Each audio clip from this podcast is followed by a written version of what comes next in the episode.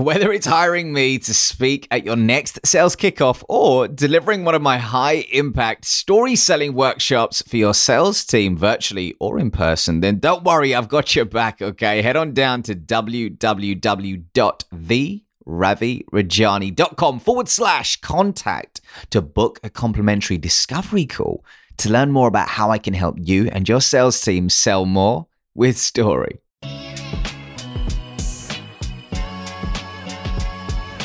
Hey, what's happening? Welcome to the Influential Communicator, the go to podcast for your weekly dose of storytelling, speaking, and communication bullets to help you craft stories that sell and deliver presentations that win. I'm your host, Ravi Rajani. So, without further wait, let's get into it. Hey, my friends, what's good? Welcome to another episode of the Influential Communicator podcast. Now, I was recently, might have been, might have been about two months ago now, but recently I was on the Challenger podcast, winning the Challenger sale podcast, more specifically with my friend Jen Allen. And it was one of my favorite shows that I've been on. And I thought, you know what? Let's bring it to you today. So I want to bring you the full episode. I hope you learn something from it and I'll see you on the other side. All right. Enjoy. Now, today, I am very excited to welcome our very special guest to kick off this month, Ravi Rajani. Ravi, welcome. What's good, Jen? You know, your voice, I feel like it belongs in the Calm app. It's just so articulate, so great. It's like, ah, just so soothing. I love it. Yeah, you belong in the Calm app, my friend. You belong in the Calm app. Maybe app. that's why we get people listening. They're like, just soothe me out, soothe me out. yeah, it's good. I like it. I like it.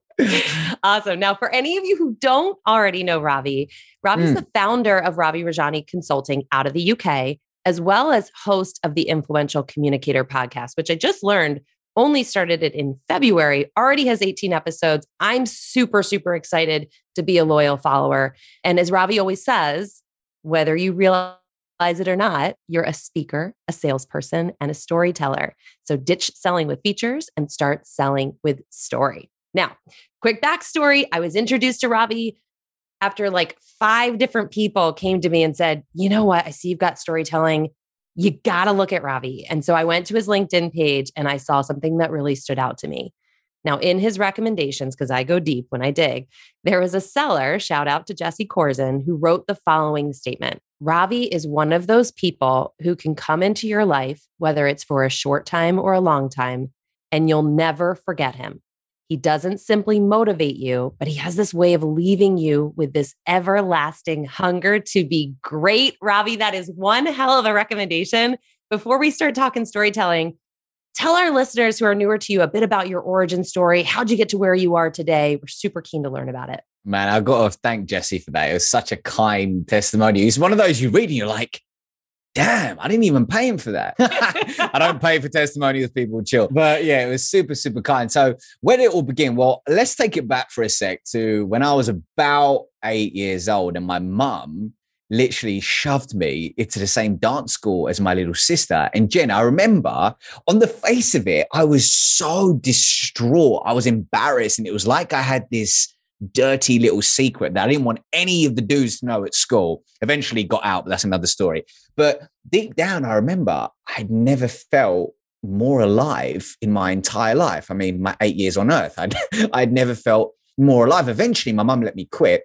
And I ended up stumbling into theatre as a teen. I had no idea, but my best friend's dad was a playwright. So one play led to another, which led to another. And then growing up, people were always like, yo, Rav, are you going to take this whole speaking, presenting, or acting thing seriously? Because we think you're pretty good at it. And in my head, Jenna, my ego was like, are you joking? You need to go make some money. So I was like, no way, man. My brain was like, go get that money. So I ended up doing the business school thing and I ended up starting out my sales career in corporate sales on the trading floor at Citibank. So that's where it all began. And then after some time, very gradually, I started to feel like, man, this is amazing. But I had worked towards this moment for so long, like the gold medal effect. I had what I wanted. I'd got into the role of my dreams, but for some reason, I had this itch that I was meant for more. But I didn't know what it was at the time. So in August 2016, I pressed eject. I was like, I'm out, I'm done. and that's when I started dabbling into the world of coaching, consulting. I started doing TV appearances here in the UK, radio, and building sales teams in early stage startups. And Jen, over time, I realized these three things, right? Number one, the first thing I realized was why does every sales presentation lack personality? It was like it was illegal to showcase who you really are. I was like, this needs to be changed. The second thing was, was that they all lacked storytelling. It was like people were reeling off features and they were just reading through presentations like it was a grocery list. And the final thing I realized was why do demos and presentations just feel unmemorable and exactly the same? If you took 10 and you put them against each other, they would all feel exactly the same. So I was like, yo, there's a problem that needs to be solved here, which has led me to my mission that I'm on right now to help B2B SaaS salespeople just sell more by becoming impactful storytellers without compromising who they are. You know, it's funny as you were talking, I was reflecting on my own career in sales and it's it's somewhat crazy that the first time I ever had storytelling training was last year, which was the 17th year I'd been selling. I mean, does do you find that that's common? How often do people even get it as part of sales training? I feel like there's two camps. There's the camp of storytelling, just do the one call close. All right. Just do the one call close. And, you know, that's just focus on that. Just focus on numbers. You know, you've got that school of thought. And, you know, one's, I'm not trying to say one's right or wrong. It's all about context for you, what you believe in, and what works for your organization. But there's the other camp which say, yes, we believe in storytelling. We know our salespeople need to be better storytellers. But when you look under the hood, there's not much storytelling actually going on because there's a lack of understanding of what a story actually is in a sales context. So, what is a story in a sales context? Okay, yeah, good question. I feel like I just teed me up. Yeah, we didn't, we didn't play on this, you guys. just teed you up with that one. Well, if we take a look at a lot of mission statements on companies' website websites, rather, they go, "Yeah, this, this is our brand story." And I look at it, I'm like, man, this is more of a mission statement. And then you look at companies' customer success stories, quote unquote. And then you look at it and you're like, this is a, a case study.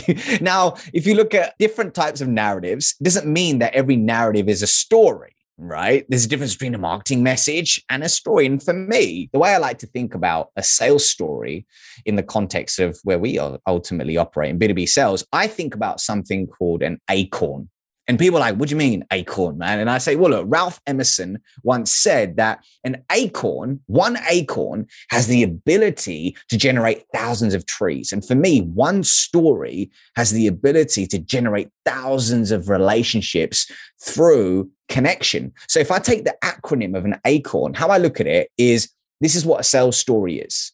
A of the acorn framework or checklist is it's got to be attention grabbing. It's got to really grab your attention in the first few seconds. Here's what I mean by that. A little while ago, I was going to the gym every single day, Jen.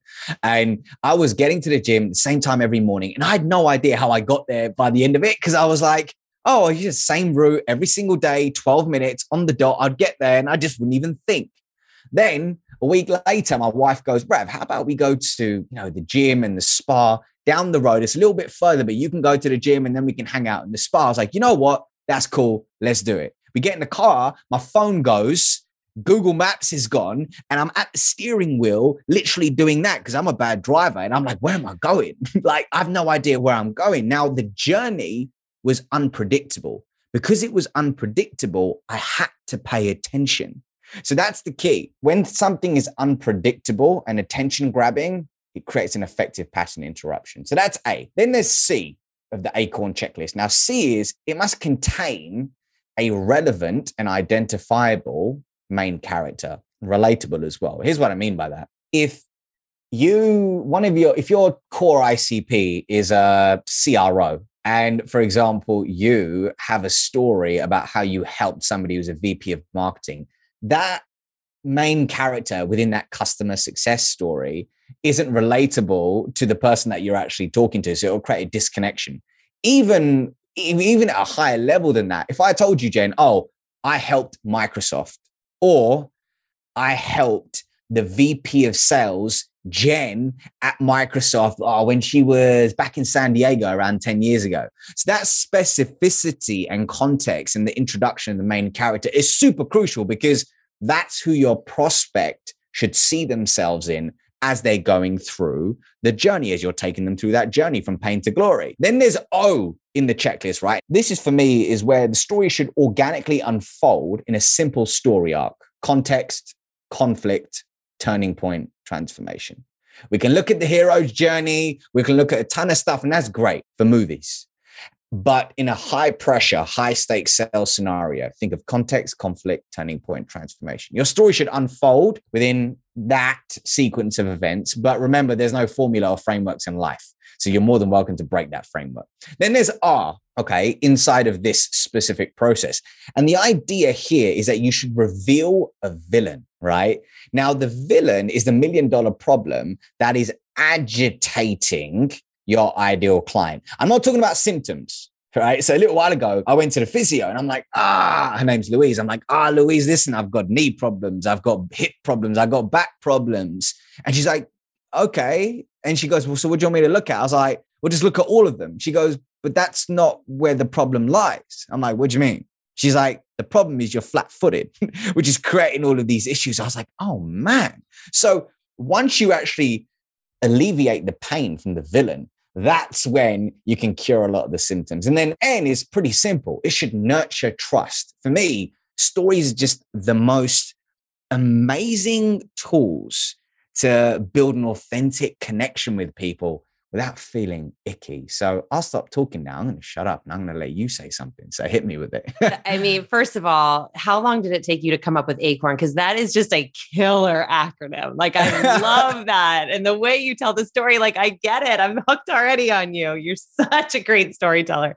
Seriously, how long, like, how did you come up with ACORN?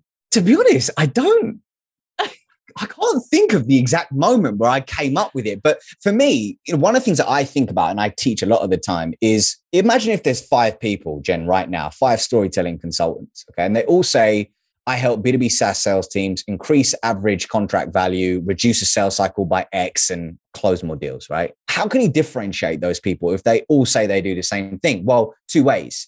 Your unique method and your story. Nobody has my story, Jen. If I'm really owning it, nobody's got my story. And then my unique method is my different methodologies that I teach. So I'm always trying to figure out and find through my own experiences and research, okay, what are different unique methodologies I can teach, which other salespeople go, oh yeah, Acorn.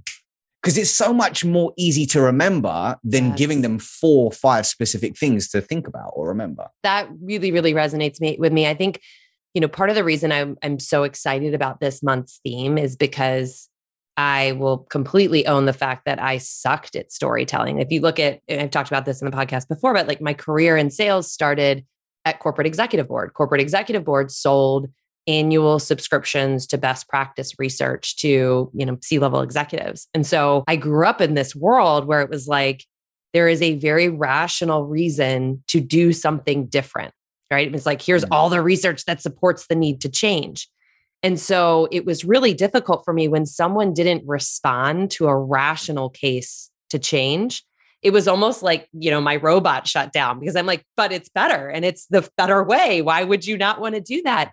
And what I think I personally failed to appreciate a lot is it's not to knock having a rational case for change or a rational reason for doing something but you know the old saying goes like we all make emotional and rational driven decisions. I think i really failed to appreciate that. So i see this a lot today with like highly technical sales mm. where it's like oh you know but we're speaking to a you know head of engineering or a cfo like it's not the right place to be storytelling. And personally i disagree with it but i love your take on it. Like how do you strike that right balance between telling stories that kind of pick at the emotional and rational side. Well, firstly, I don't believe that you're a bad storyteller, but oh we'll gosh. take we're gonna take that. I'll take it for what it is. But I feel like, Jen, I don't I get the feeling that like my sister, right? So when we were kids, she'd be like, "Oh, Ram, I failed this exam," and she'd get she'd get her results, and it was like ninety eight.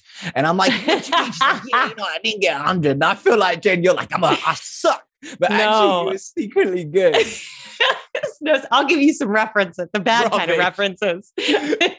but you know, I get that question a lot. Is you know, we deal with lawyers, we deal Yeah. with people who are they always say analytical decision makers. Now, what's interesting is I have Dr. Zoe Chance on my podcast. I had her on my podcast, and this episode is being released tomorrow. So whenever you're listening to this, it's probably already released. Now, she says something interesting. Now, Dr. Zoe Chance, by the way, is a Yale professor and she used to run the $200 million Barbie brand at Mattel. So she was, oh, Mattel, not sure how you say it, but um, yeah, big brand.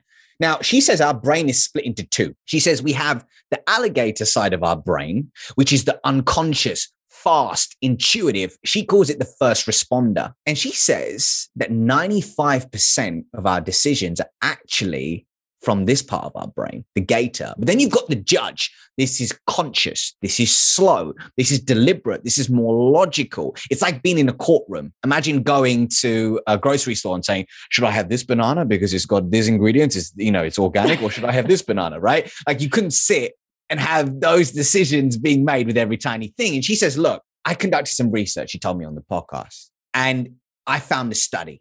I said, tell me about this study, Zoe. She says, this study speaks about 1,100 parole decisions. I was like, okay, this is interesting. But more specifically, Israeli judges who are deciding if somebody should be released from prison or go back to jail. Now, here's what was interesting, Jen. She said that in this study, when judges were refreshed first thing in the morning or just after lunch, they would send prisoners back to society around two out of three times, two thirds of the time they were difficult decisions which required mental capacity. But when they were fatigued and hungry, for example, just before lunch, virtually everybody went back to prison.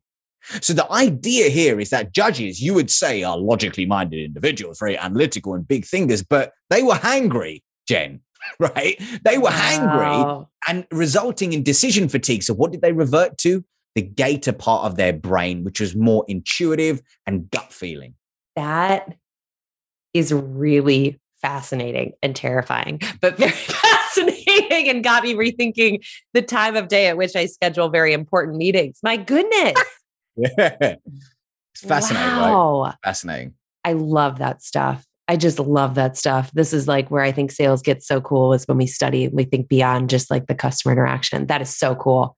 I can't wait to listen to that episode. You got me shook. So I want to go back to something you said earlier um, hit when you were talking about sort of the different ways that we typically see people telling stories in sales. Yeah. So I think one of the ones I'm a big fan of a gentleman by the name of Belal Batrawy. And Oh, yeah. he said something, yeah, great dude, right? Wonderful, I don't know wonderful him brain. but I've seen him on LinkedIn. You, I think you go every five posts and you hear his name. Yes, yes, he's that good. And he's always got like a different way of looking in the world, which I really appreciate. And one of the things he said to me last year is he said, you know, when you think about storytelling, so often we make our own company the hero of the story. And you hinted at that, right? When you look at like a case study story or something like that.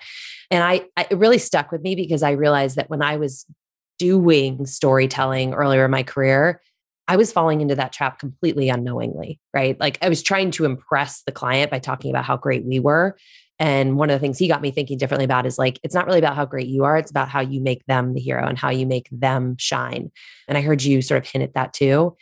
But in your mind, like when you think about in particular sales, what are some of the most under leveraged times, like points in the sales pursuit where sellers could probably be doing storytelling and we aren't sort of classically thinking about doing it? Yeah, great question. And it, it boils back to this common misconception that it's not even a misconception. I would say it's this idea that storytelling is customer success stories only. Right. It's Mhm. like, yeah, your brand story and customer success stories, but it's actually deeper than that. And I'll take it back to when I first started in corporate sales at Citibank. And I remember, Jen, I was first tasked with building out our mid cap desk. So I was basically cold calling these different companies who needed help specifically for managing their foreign exchange. I was calling like CFOs, treasurers, basically people who had a lot more gray hair than me. So we were old school. Like we had this like massive folder, right? Okay. Tons of papers everywhere, notes. And my my mentor at the time goes, Rav, you're ready. You're ready to hit the funds. I was like, right? Like, oh my God. So I was like, oh my God, what have I got to offer these individuals who are like treasurers and CFOs of these companies which have millions and billions of dollars of revenue? What have I got to offer? One morning, I walked past his desk before he'd got in and he had a sticky note on his desk. And I was like, what's that? So I walk on over and I look very closely. It says, tell them something that they didn't know about. No, so, sorry, tell them something they didn't know rather until they interacted with you. So tell them something they didn't know before they interacted with you. And I was like, dude, what does that mean? He's like, dude, just tell them something new. And that's how you're going to build trust and be unique and add value. I was like, huh. So one of the things that we were taught very early on, which is what I now call the trusted advisor story. So, say if you're an SDR who's trying to book a meeting with a prospect. Now, the idea here is if you're struggling with imposter syndrome, you're like, how am I going to add value to this C suite executive? The quicker you reveal a new piece of information that they didn't know, the faster you can build trust. And here's a few steps of how to do that. So, a trusted advisor story really takes shape for me in three forms. The first thing is talk about the trends that you're seeing in the industry and the market over the previous 12 months. Because if you are a real consultant and you're looking to have a consultative conversation, you're having conversations like this with tons of people. So you're going to be able to find patterns. So talk about three specific trends that are going to be relevant to them. Point one. Point two is reveal the villain. Talk about the one big villain that is, I suppose, agitating people just like them inside of their industry. And then number three, this is crucial. Give your opinion and give your projection of what's going to occur over the next 12 months. Think about the biggest movements that have started in the world, right? They're from people who believe in something. Most people don't know what they believe in, Jay. So when you find somebody who believes in something, you're like, yo, I need, yeah, let's go, right? Uh, even if you're wrong, you have this conviction and you have this belief based on fundamentals. And that really allows you, that specific story can allow you to be seen as a trusted advisor, as an SDR during a, you know, an A at the beginning before you dump the features on them. So that, that's one specific story. And I got one more for you, but if yeah. you got, I'm going to break here because I know you probably got a few questions and whatnot. Uh, that's not my daughter, Rev. That's my wife. He said as I asked him a question about a picture I could see in his background during a Zoom call. And I remember thinking, man, I'm speaking to the COO of Insightly here about supporting his team with their storytelling, and I've definitely blown the deal, period. But strangely, he laughed. I definitely squirmed a bit. And before I knew it, I was actually delivering a virtual workshop to his revenue team a few weeks later. Now, here's the thing, people. If you know me, you'll know that I love partnering with people and companies who really believe in the power of relationships. And that's exactly why I've teamed up with Insightly, who are the sponsors of today's episode. Now, every single sales team that I train knows this. If you want to build a real connection, I'm talking about a real, authentic connection with your customers and create a unique buying experience, then you need a CRM which aligns your entire revenue org around one common purpose. And hey, if you feel the same, if you feel me, then maybe Insightly is a CRM solution for you. So if you're not in your head right now, then head over to www.insightly.com forward slash influential to get your free 14 day trial today. All right, let's get back to the show. I mean, I think what you mentioned it, but I think oftentimes with SDRs, I worry about do we arm them? Do we teach them that not only is this okay, but this is what actually helps you cut through the noise? I mean, you can go online and hear all the tactics in the world about like what's your cold call opener, but I think it's really what I'm taking away from what you're saying, and even just the experience of listening to you. This is why these ones are so fun because I'm listening to you tell these stories. It's not as much even what you say, but how you say it. It is impossible not to lean into you because you can literally hear and feel the passion in your voice. And I think about cold call scripts and what we typically arm SDRs to go out and say. And you mentioned the beginning, right? A lot of times it's flat, it's flat stuff. So how you actually arm your SDRs from the very beginning of their sales career to know and learn and feel comfortable doing these things. I'm just, I'm really taking that away as being such an important point. Oh, Jen, you got me. You got me now because there's oh you're gonna get me going for like how long have we got? Good, get like, going. I thought you were like, already okay, going. I've, I've got this thing right because people say I don't like scripts. They make me feel rigid. Now, I've grown up on scripts. So in theater, I would have to learn these like 60 page scripts, right? So I'm of the belief that the best movies in the world, the best TV shows, the songs that you hear on stages, they are scripted, man. So it's about you owning the script. That's the first thing. And the second thing was was about arming SDRs specifically. Now, here's one interesting and subtle thing that I see, which if you can shift it, listening to this right now, whoever you are, if you can shift this in your team or if you're an SDR listening to this right now, it can really help you in terms of conversion. Now, when people think of a customer success story, sales leaders arm SDRs with, we once helped this client with this specific problem, experience an aha moment, which created this end result. And now they're partnered with us and we're happily married. But think about it. If you're an SDR, you have a, you're outbound, right? You had a conversation with somebody for 90 seconds. You're then going to transport them to what it's like to get married to you and be with you for two years. It's like, whoa, slow down. So think about the transformation of your customer success story, not being, and now they're partnered with us and they've been able to save this amount of time, money, and energy. Think about transporting the prospect to a place of what it would feel like after they have a demo with your AE. So the idea is is this person experiences this transformation after the demo because if you are rehearsing, am I going to have enough time for this? Yes. Yes. Right? You're rehearsing that in your mind, right? Am I, am I going to give this person my time? You don't want to take somebody to asking to marry you on a first date, right? You want to ask for the second date. Oh my gosh. I am like, I'm reeling from this, right? Because it is so true. And, and that's probably why there's so much fear in an SDR is because you are asking for the world, right? I mm. love the analogy you're using around like asking to get married before you've had a first date. And it's also, it must be awkward for a customer, right? I don't know that I want to marry you. I didn't even know your name until five seconds ago. I love that mindset shift of thinking about what is the near term thing that you really want, right? The marriage comes after probably many of those calls, one if you're lucky, but you still need to have that first step. I think that is such an awesome way to think about earning the right to someone's calendar. Yeah. And my, I bet my wife's downstairs going, was he, was, was he in a podcast talking about dating? He's married.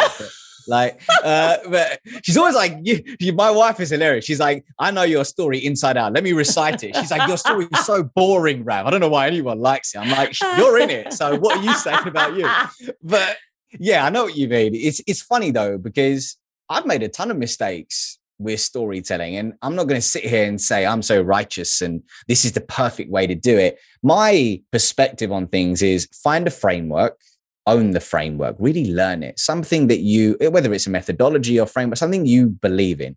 Then give your reps freedom within the framework. And then when your reps become great, tell them to break that framework and create their own. That's the beauty. But, you know, made a ton of mistakes, but um, also had some good successes and been able to learn from both. So, on that note, one of the things that I've personally found, because even though you don't believe me, I was not good at storytelling, but I've actually you, found. well, Don't this is the one time we'll, we'll agree to disagree. I think that podcasting, actually, whether it's this one or going on other podcasts, it sort of forces your hand in being a better storyteller, right? Because I think we've all listened to things where you're like, oh, maybe what they're saying is good, but it's so uninteresting and the way they're saying isn't capturing it.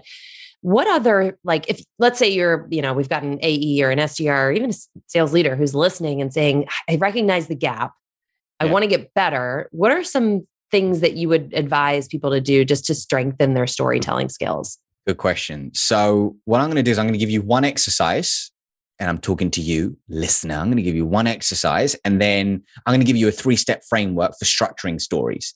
Now, we could also talk about different types of stories and AE could share. Maybe that's like another podcast or that's the next yes. question. But yeah, the first thing is, is a lot of people assume that storytelling begins with speaking, delivery, intonation, but they forget about being an active listener. Now, Ty Bennett talks about something called the power of two. And what he says is a lot of salespeople do this. They hear a trigger about a pain. A client says, you know what? I'll admit it, man, I'm struggling with our marketing. And I know if we don't solve this in the next 12 months, we're not going to hit XYZ and a salesperson gets excited. They're salivating. And they go well there's one time at bandcamp we helped right?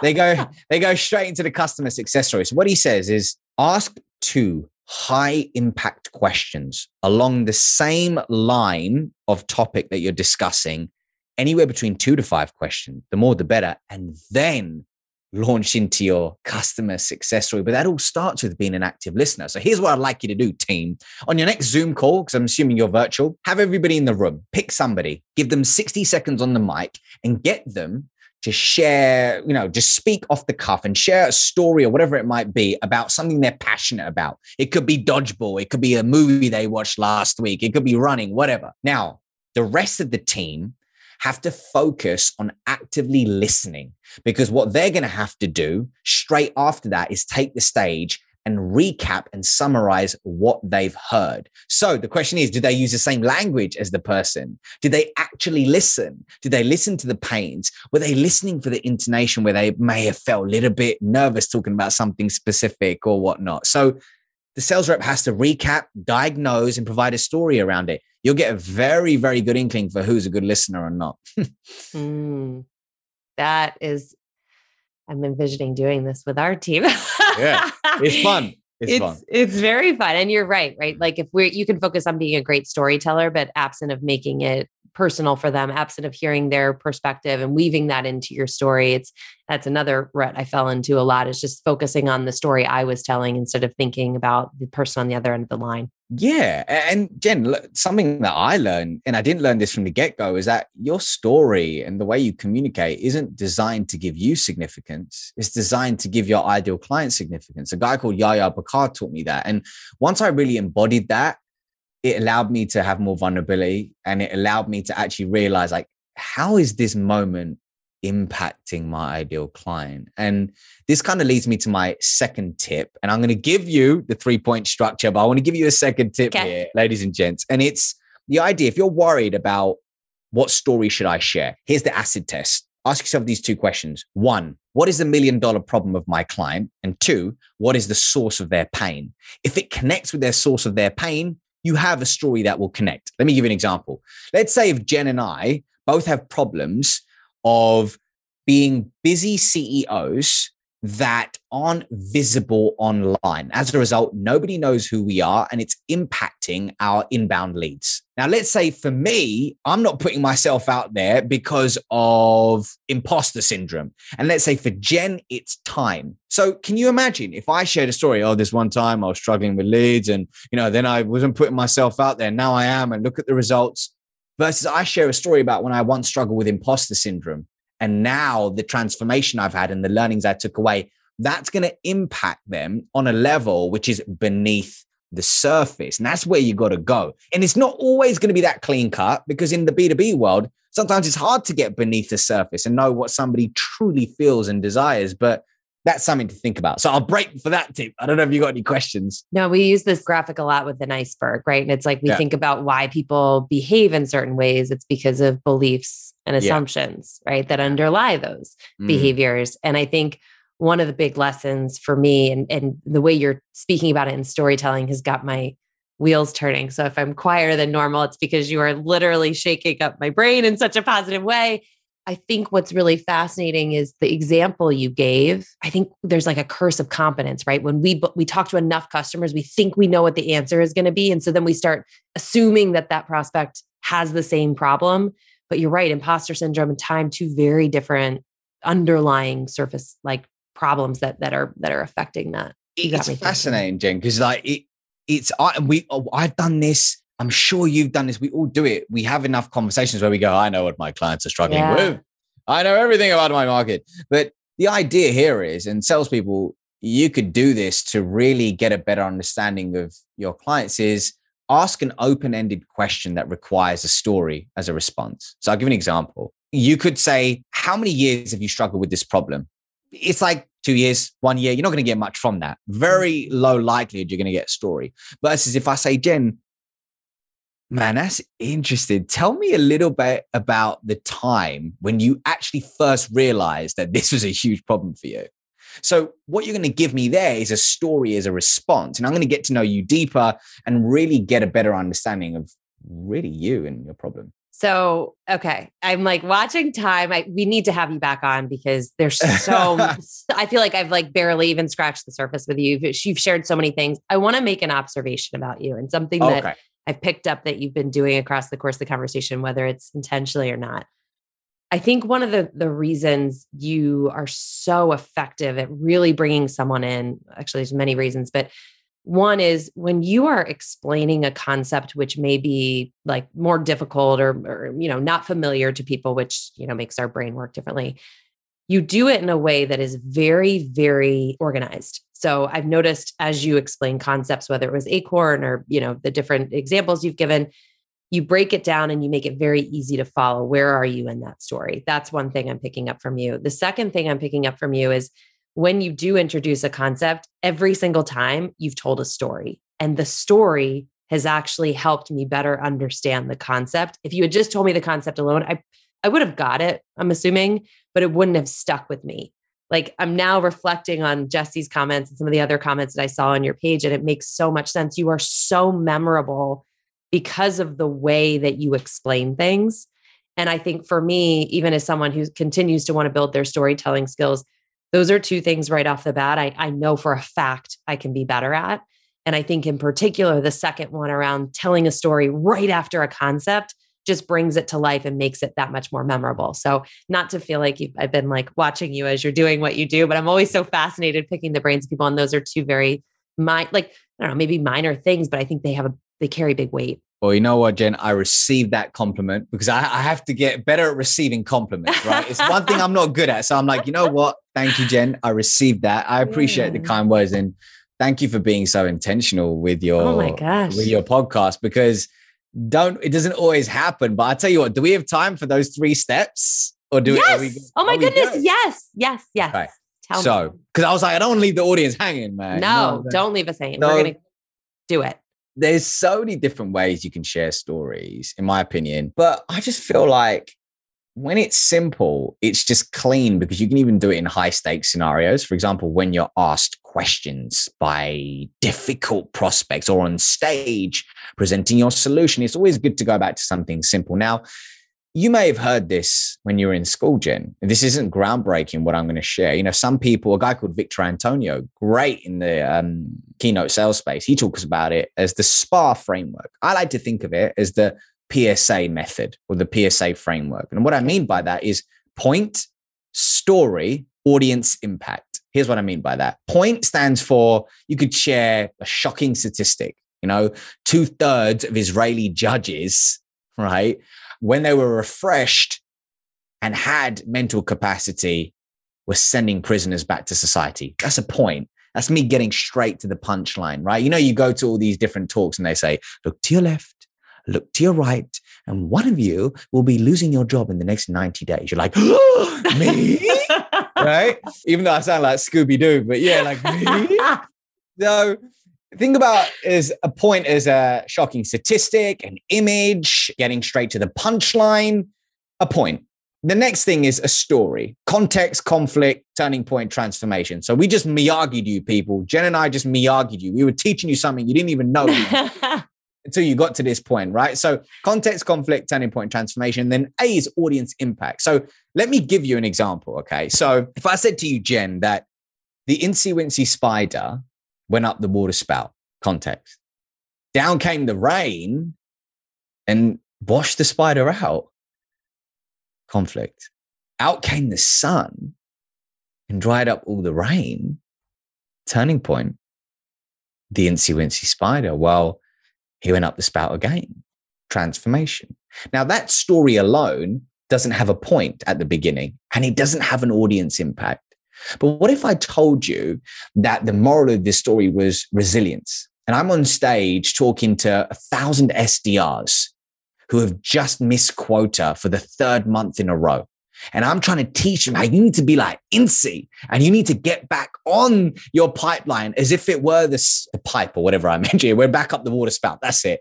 And you need to go climb. You need to get back on it. You need to be resilient, right? So always think about the moral of your story and the impact that it has for the person listening. Otherwise, they're going to be like, why did he just share a story about a spider?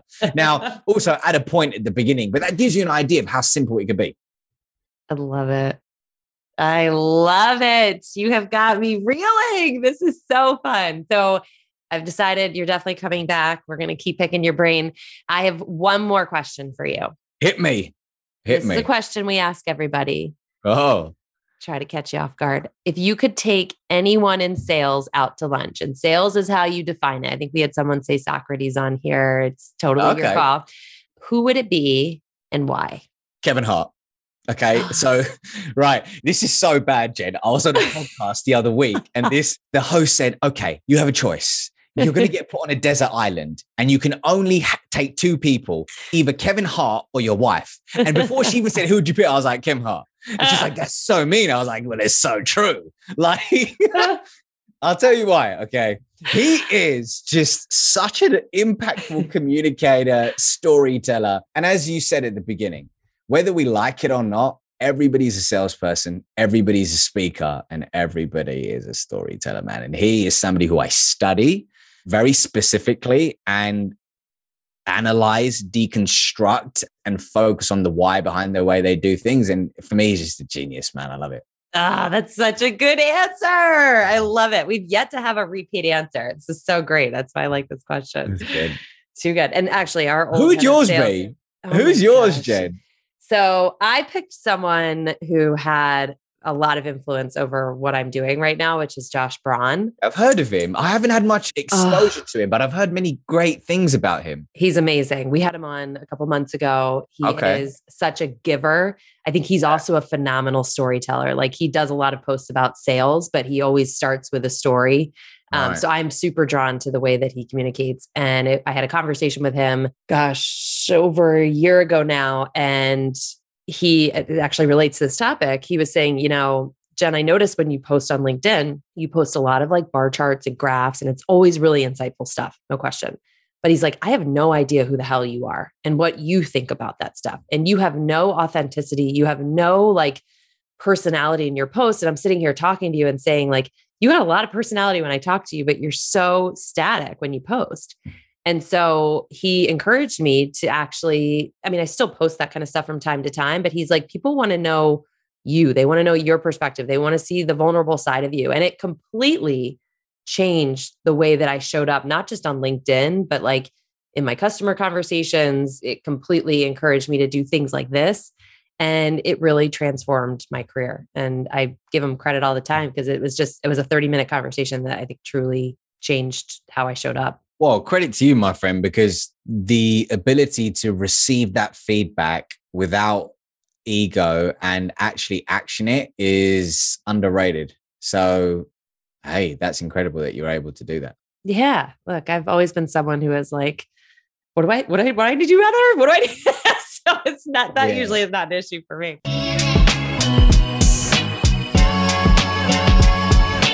Oh, okay, okay, hold on. So you thought that this was the part of the show where I say something like, okay, ladies and gentlemen, if you did enjoy the show, then please drop us a review and do share it with a friend. Well, I tell you what, that's exactly what I'm gonna do. I'm gonna be predictable here, okay? Do share it with a friend and do drop us a review if you got some value from today's episode, okay? So if you wanna impact people, remember, you need to learn how to influence them first.